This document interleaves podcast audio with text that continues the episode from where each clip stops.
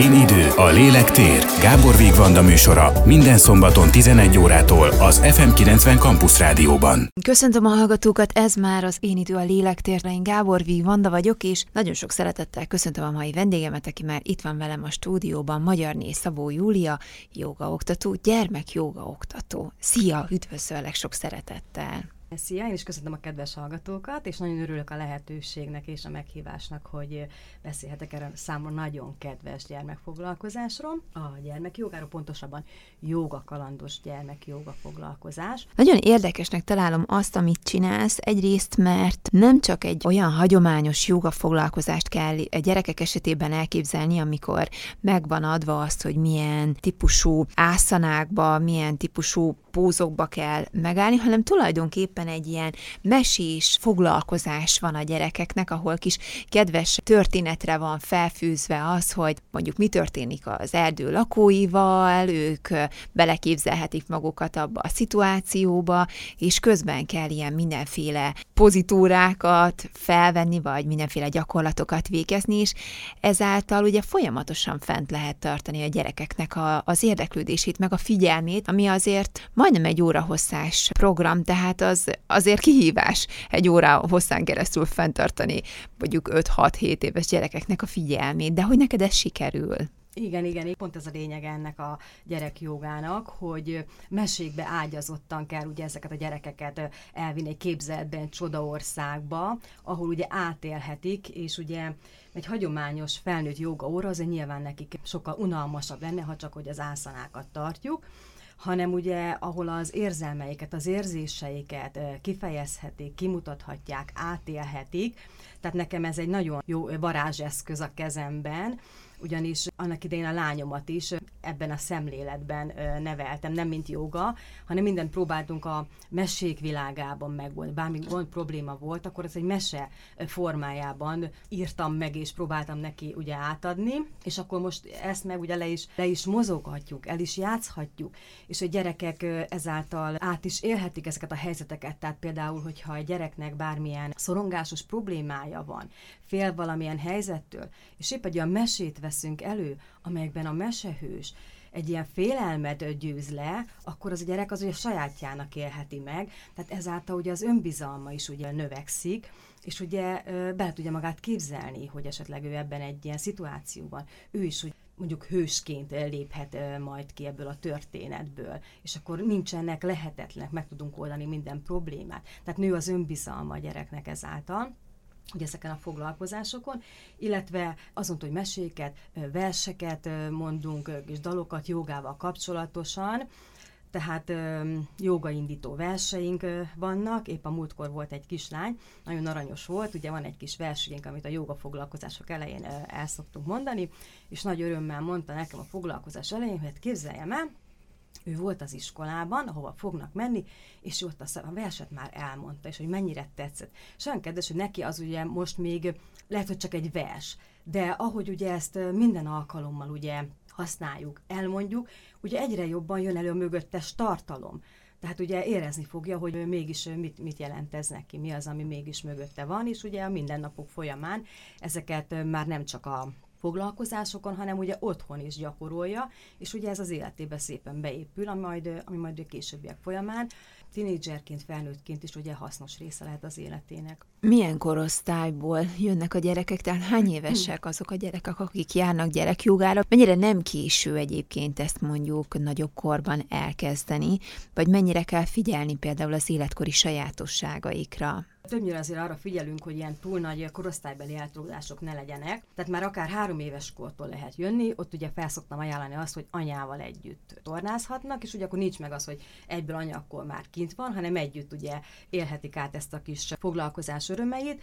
Amikor már önállóan részt tudnak venni, olyan 5-5 éves kortól 5-7 éves kor között én úgy gondolom, hogy az olyan elég ideális korszak arra, hogy ugye ezt elkezdjék ezzel való foglalkozást. Mennyire lehet egyébként szerinted ilyenkor megalapozni a joga iránti szeretetet, vagy a mozgás iránti szeretetet a gyerekek esetében ilyen kiskorban?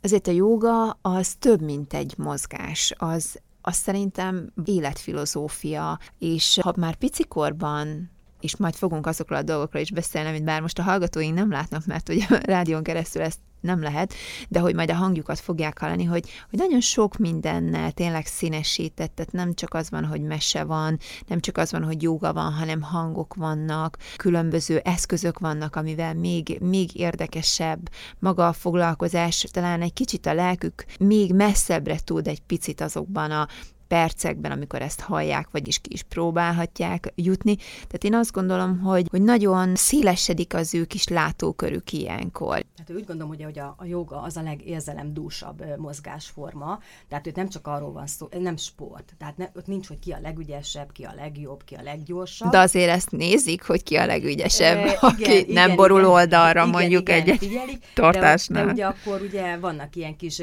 biztató mantrák, hogy hát ugye most még nem sikerül, de gyakorlom, és, és sikerülni fog, és fog menni, és ugye minden egyes alkalommal kell a pozitív megerősítés, amikor is ugye már a gyerek fejlődik, akkor ezt tudatosítani kell benne, és akkor ugye ezzel, ezzel ugye még nagyobb lendületet kap, és még bátrabban fogja ezeket a, ezeket a pózokat, ászanákat ugye, ugye csinálni, de hát ő ezt nem is tudja, ugye, hogy ez egy, egy ászana például, csak egy játékos foglalkozás, amelyben ilyen akár állatokat, érzelmeket tánzunk. Mennyire alapozhatja meg például a felnőtt korban, hogy ők mondjuk rendszeresen jogázzanak? Tehát, hogy mennyire uh-huh. lehet így az életük uh-huh. részévé tenni azt, hogyha valaki szülőként úgy gondolja, hogy akkor ő szeretné, hogyha a gyermeke egy kicsikorától jogászna, mert azt szeretné, hogyha nagykorában is neki ez természetes a napjainak a része lenne. Ugye rendszeresen jogázik, tehát gyerekek is, ugye idő után, hogy mondtam, hogy beépül szépen az életükben, és nő az önbizalmuk.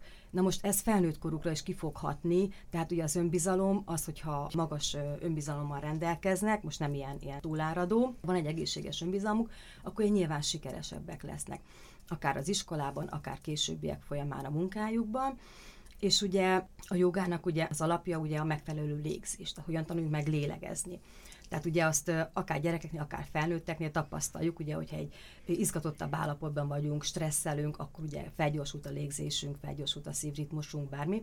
És ugye ezt a légzéssel szépen vissza tudjuk megfelelő légzés, erre is megvannak ugye a játékos légzés technikák, ezt ugye szépen le tudjuk nyugtatni a gyereket, és ugye ezt a gyerek, ha megtanulja ezt a későbbiek folyamán, akár felnőtt korában is, ha ezt folyamatosan fenntartja, akkor a felnőtt korában is tudja ezt alkalmazni, tehát megfelelően tud reagálni egy, egy stressz helyzetre. Tehát nem fogja akkor a hatás, sok hatás érni, hogyha ő megfelelően tudja kezelni azt az indulatot, érzelmet, ne Isten, agresszivitást, félelmet, bármit, hogyha ez, hogyha ez beépül neki a mindennapjaiba és tudja ezt, illetve a légzéssel együtt meg tudja tanulni a befelé figyelést is, és akkor ez ugye nagyon sokat fog tudni segíteni a későbbiekben is, hogy a mindennapi élet gondjaival, a kisami gondjaival meg tudjon küzdeni. Te életedben mikor jött a joga? Nem olyan túl rég, tehát pár éve, tehát nálam is ugye ez volt a tapasztalat, gyakorlat, gyakorlat, ha lehet annak mondani, hogy elég ilyen stresszesebb voltam, feszültebb voltam, akkor kezdtem ugye a masszázsal is foglalkozni, és ami gyerekeknél is szoktam ugye alkalmazni, de rájöttem, hogy ez nem egy megoldás, ugye.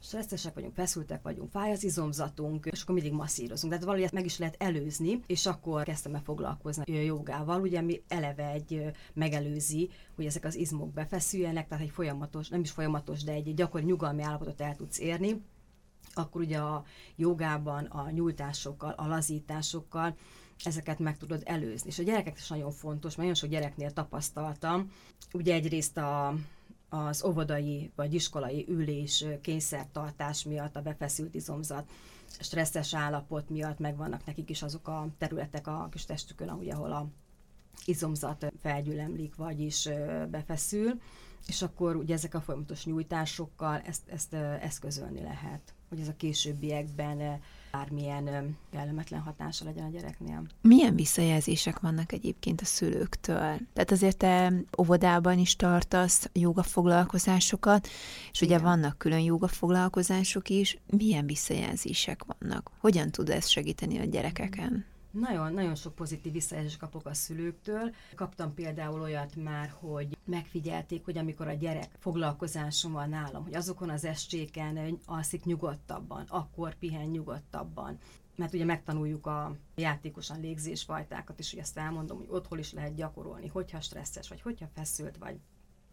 Ha nehezen tudsz elaludni, akkor azt hogyan tudod otthon is csinálni, és akkor pozitív visszajelzések vannak, illetve azok a gyerekek, akik kicsit szorongóbbak voltak, feszélyeztetettebbek, azok így jobban nyitnak a társaik felé.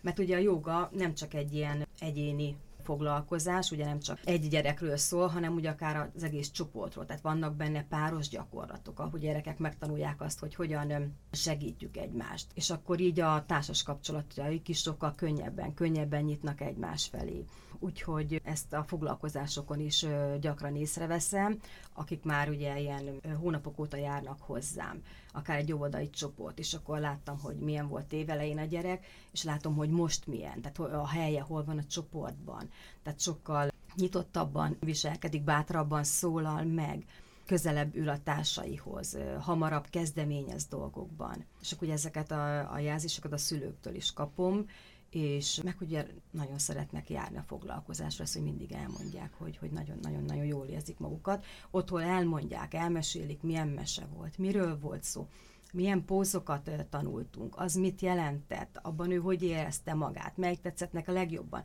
Ugye nagyon fontos a foglalkozások végén, hogy megbeszéljük, kinek mi tetszett, mi volt a legjobb, hol érezte magát a legjobban Úgyhogy ezeket a dolgokat mindig átbeszéljük. Azt mondod, hogy azokat a gyerekeket, akik mondjuk egy kicsit visszahúzódóbbak, segít a jóga abban, hogy bátrabbak legyenek. De nézzük meg, meg a túloldalt, hogyha valaki kicsit harsányabb, mint a többiek, kicsit több mozgással érzik jobban magukat, mm. azoknak meg segít mondjuk lenyugodni? Így van, így van, segít elsősorban ugye a légző gyakorlatoknál. Azt is, hogy játékosan ezt szoktam az órákba beépíteni, aki tudom, hogy nem tud megülni két percig sem, és akkor lefekszünk, tehát nyilván nem mondom a gyereknek, hogy jó, akkor most relaxálunk és lefekszünk, mert ez nyilván nem hatásos, hanem akkor lefekszünk, behunjuk a szemünket, és akkor csendben maradunk, figyelünk, és meghalljuk, hogy ki mit fog hallani. És akkor meghalljuk, hogy a szomszédteremben mit játszanak, meghalljuk-e, hogy kint éppen melyik madár csicsereg, és akkor ők olyan szépen, és akkor utána pedig mindenki el fogja mondani, hogy mit hallott. És ilyenkor a legaktívabb gyerek is azt mondja, hogy akkor jó, most semmi adok, mert akkor lehet én tudom a legtöbb dolgot elmondani, hogy mit hallottam. Tehát fel kell kelteni az érdeklődésüket, hogy részt vegyenek ebben, és akkor tudjanak lecsendesedni. Aztán utána ugye a légzésekkel, meg majd a pozitúrákkal is ezt szépen lehet építeni. És az idő után rájön, hogy nem, nem az lesz ugye a lényeg, hogy ő legyen a dominánsa a csoportban, hanem az, hogy szerves része legyen a, a csoportnak, tehát hogy ugye együttműködjön, és ő is egyenrangúként részt vegyen a többiekkel, és hogyha kell, akkor esetleg segítse is ugye a, a, a másikat. De nagyon aranyos volt a múltkor az egyik gyereknek, az egyik ásztal nem igazán sikerült, nem tudta az egyensúlyát kell megtartani, itt kis kislány ment oda, hogy majd mi segítünk neked, és majd megtartunk, és majd fogunk. Tehát már úgy nagyon-nagyon segítik egymást, nagyon kedvesek, nagyon aranyosak tudnak lenni. Említetted az előbb, hogy neked is van gyermeked. Mesélsz arról, hogy hogyan sikerült mondjuk az ő életébe a jogát bevinni, vagy az egész család életébe bevinni a jogát azzal, hogy te elkezdtél ezzel foglalkozni. Mm. És mondjuk neked ugye nyilván azáltal, hogy nagyobb a gyermeked, mint azok a kicsik, akik hozzád járnak, nyilván másabb tapasztalataid vannak, például egy kamasz életében mit jelent a joga. Nála kicsit nehezebb volt, mert ugye idegenem volt neki ez a dolog, neki úgy sikerült, hogy amikor ugye elkezdtem a gyerekekkel ugye foglalkozásokat tartani, akkor ugye mindig vittem magammal. Gyere te is, segíts nekem. És akkor ugye ő is ebben részt vett. Vagy hogyha írtunk, írtam egy mesét, akkor gyere, segíts nekem, írjuk meg itt a mesét, mi legyen benne, próbáljuk ki a pózokat. Szerinted melyik póz lenne jó hozzá, még hogy illene hozzá, és akkor gyakorlatilag ő is részt vett ennek a tervezésében, meg majd ugye a foglalkozásokon a kivitelezésében, és akkor nála ez így így épült be. De hogy jogázik egyébként? Ö, szokott, igen. Igen, igen, igen, szokott velem gyakorolni. Úgyhogy igen, vagy amikor gyerekcsoport van, akkor, akkor néha van, amikor beül ő is, és akkor, és akkor elkezdi ő is a gyakorlatokat csinálni gyerekekkel együtt. Igen. És ő mit mond róla? Szereti? Megnyugtatja? Igen, igen, igen. Tehát szereti, igen, a megnyugtatás az, az ugye egy fő szempont neki, igen, igen, igen, bár mondjuk ő szóval inkább a relaxáció, meditáció részét az, amit, mm. az, amit inkább előtérbe helyezi. Aranyosak a gyerekek, én már láttam olyan órádat, ahol bealudtak a, a kicsik a meditáció igen, igen, vagy a relaxáció során, nem is lehetett nagyon felébreszteni a kislányt, olyan, olyan mélyen aludt egy ilyen joga foglalkozást követően. Érdekes, mert van olyan, amikor már a gyerekek úgy jönnek a csoportba, hogy kezdjem a foglalkozást, és mondják, hogy a pihenéssel kezdjünk.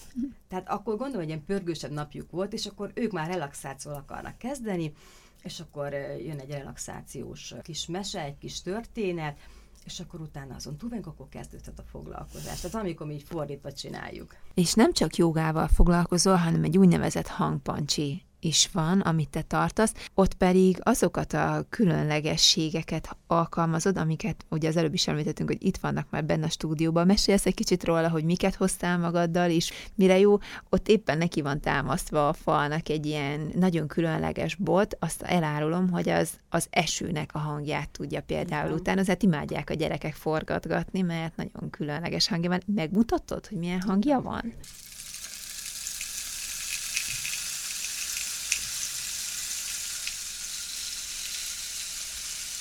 És ahogy forgatod... Igen, igen, igen. Vagy éppen csepereg az eső, vagy lehet éppen egy, egy uh, zuhogó eső. Vagy a múltkor például olyat játszottunk, olyan volt egyik mesében, hogy uh, dzsungelben voltunk, esőerdőben és vízesés volt. Annak a hangját is ugye be tudják képzelni a gyerekek. Miről szól a hangpancsi? Mire jó a hangpancsi? Vezetett relaxációs foglalkozása hangterápiás hangszerekkel, ami legfőképpen hát egy pedagógiai célzatú, illetve mentálhigiénés célú foglalkozás, ahol különböző hangterápiás hangszerekkel ismerkedhetnek meg a gyerekek, megismerhetik a hangjukat, illetve megfoghatják, megszólaltathatják őket. Milyen eszközök vannak most az asztalon? Most hangtál van itt, illetve egy kosicsengő, illetve egy kalimbát hoztam, illetve az ebből majd hallhattak, ugye az, az volt az esőbot. Na most ezt szoktuk úgy, hogy van, hogy csak kifejezetten hangpancsi foglalkozás, és uh, amikor csak ugye a hangszerekkel ismerkedünk meg, megismerhetik ugye, hogy milyen hatással van rájuk a hangtálaknál, ugye a rezgéseknél.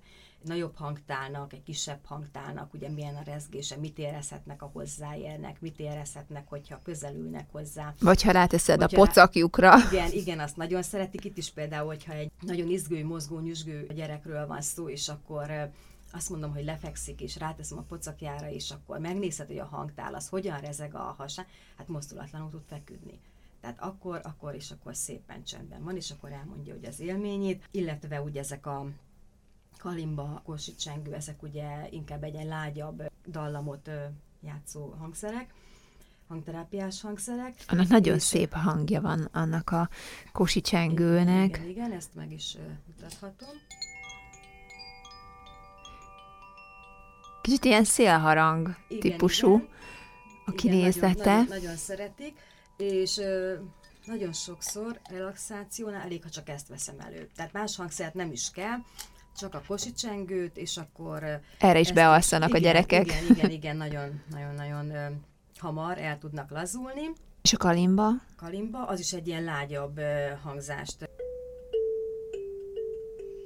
Hát ezt imádják nyomkodni. De érdekes, hogy mikor bevittem foglalkozásra, és akkor ugye megismernek, mindent megfogják, megtapogatják, hogy működik, elmondom, hogy nyúlunk hozzá finoman, és akkor bevittem, és mondtam, hogy akkor megszólaltattam, játszottam rajta egy ilyen kis improvizatív dallamot, és akkor elmondtam, hogy most akkor kipróbálhatjátok, és akkor lefeküdtek, nem, mi most Tündérországban vagyunk, majd később, és nekem kellett játszanak rajta, mert ők, mert ők elvarázsolódtak, és utána majd szépen sorban kipróbálták, és akkor elkezdtek rajta játszani, és ugye ezeket a, a hangszereket ugye vagy külön foglalkozásba építem be, vagy ugye akár a, a jogában, a mesébe is. Tehát attól függ, hogy most jön egy maci, akkor nyilván az egy hangtál, vagy most hol járunk, az erdőben járunk, akkor megszólaltatjuk ugye a, a kosicsengőt, vagy ugye ezeknél a hangszereknél, amikor csak ö, ilyen foglalkozás van, akkor például játszunk olyat, hogy rajzolhatnak. Tehát attól függ, hogy melyik hangszert szólaltatom meg,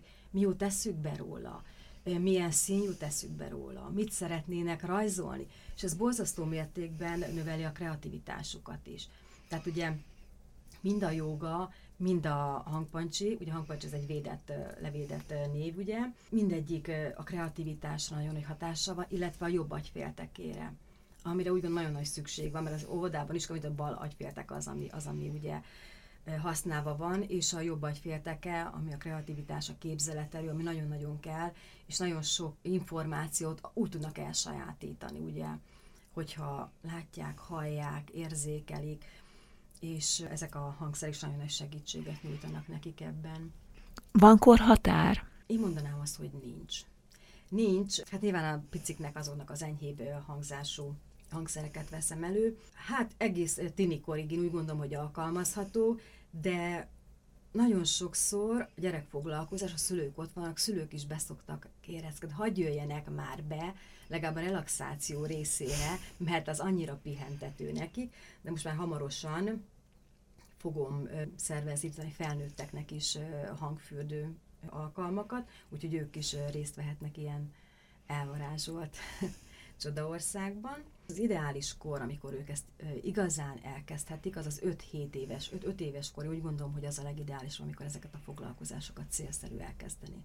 Mm. Amikor megélnek arra, hogy igen, ezeken részt tudjanak venni. Szakemberként mennyire látod azt, hogy valóban a mindennapok részévé lenne jó tenni ezeket a foglalkozásokat, vagy az ilyen típusú foglalkozásokat, hogyha más nem, akkor akkor legyen egy olyan direkt egy óra hossza az ember életében vagy mindennapjaiban, amikor tud egy kicsit tényleg kikapcsolni, amikor kötelezően nem szabad csinálni semmit, csak pihenni, és csak relaxálni, és csak, és csak elengedni magát. Én na- nagyon szükségesnek látom ezt, ugyanis gyerekeknél is, tehát a stressz, magatartászavar, úgy gondolom, hogy nagyon sok abból adódik, hogy nagyon sok inger éri őket, nagyon sok fele kell, hogy figyeljenek, nem tudnak egy dologra koncentrálni, nem tud az agyuk egy kicsit lelassulni, és akkor ide kapok, oda kapok, mindenre is figyelek, de igazán semmire.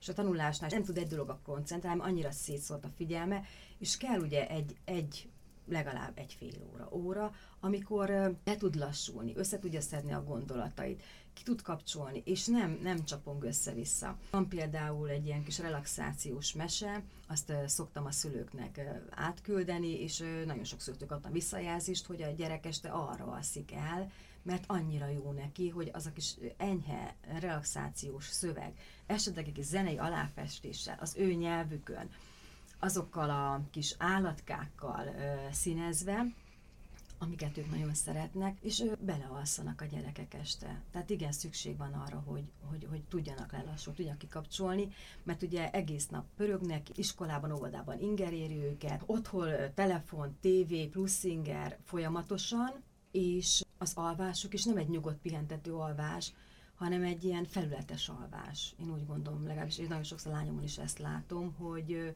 nincs egy ilyen nyugodt, nyugodt kipihent alvás, akkor reggel, amikor fölkelnek, akkor sem az a kipihent gyerek ébred föl, hanem az a folyjunk tovább a mindennapokkal, és akkor tovább pörgünk. Neked szakemberként, amikor megtartod a foglalkozásokat, akkor még jut időd arra, hogy te is jogáz, vagy te is kikapcsolod, hogy neked mennyi részét veszi el a, a mindennapjaidnak, vagy mennyit tudsz áldozni, vagy szánni a mindennapjaidból ezekre a dolgokra, saját részre igyekszem, igyekszem minél többet, bár szoktam mondani, hogy már sokszor én jobban várom a foglalkozást, mint a gyerekek, mert akkor tudok jogázni, és akkor tudom igazán azt az egy órát arra szánni, de egyébként a mindennapokban igen szoktam, bár nem sikerül mindig, hogy na most egy, egy teljes órát van, amikor csak 15-20 percet, de igen, igyekszem, igyekszem meg a relaxáció, meditáció részét is igyekszem a minden hosszabb, rövidebb időkre beépíteni a mindennapokba. Neked például mennyiben segített a a napi stresszben, a feladatok megoldásában az, hogy gyakorlatilag elkezdtél ezzel az egésszel foglalkozni. Nyilván a foglalkozások másoknak segítenek abban, hogy ahogy te is említetted, hogy a stresszesebb helyzeteket kicsit könnyebben tudják kezelni, de neked segített abban, hogyha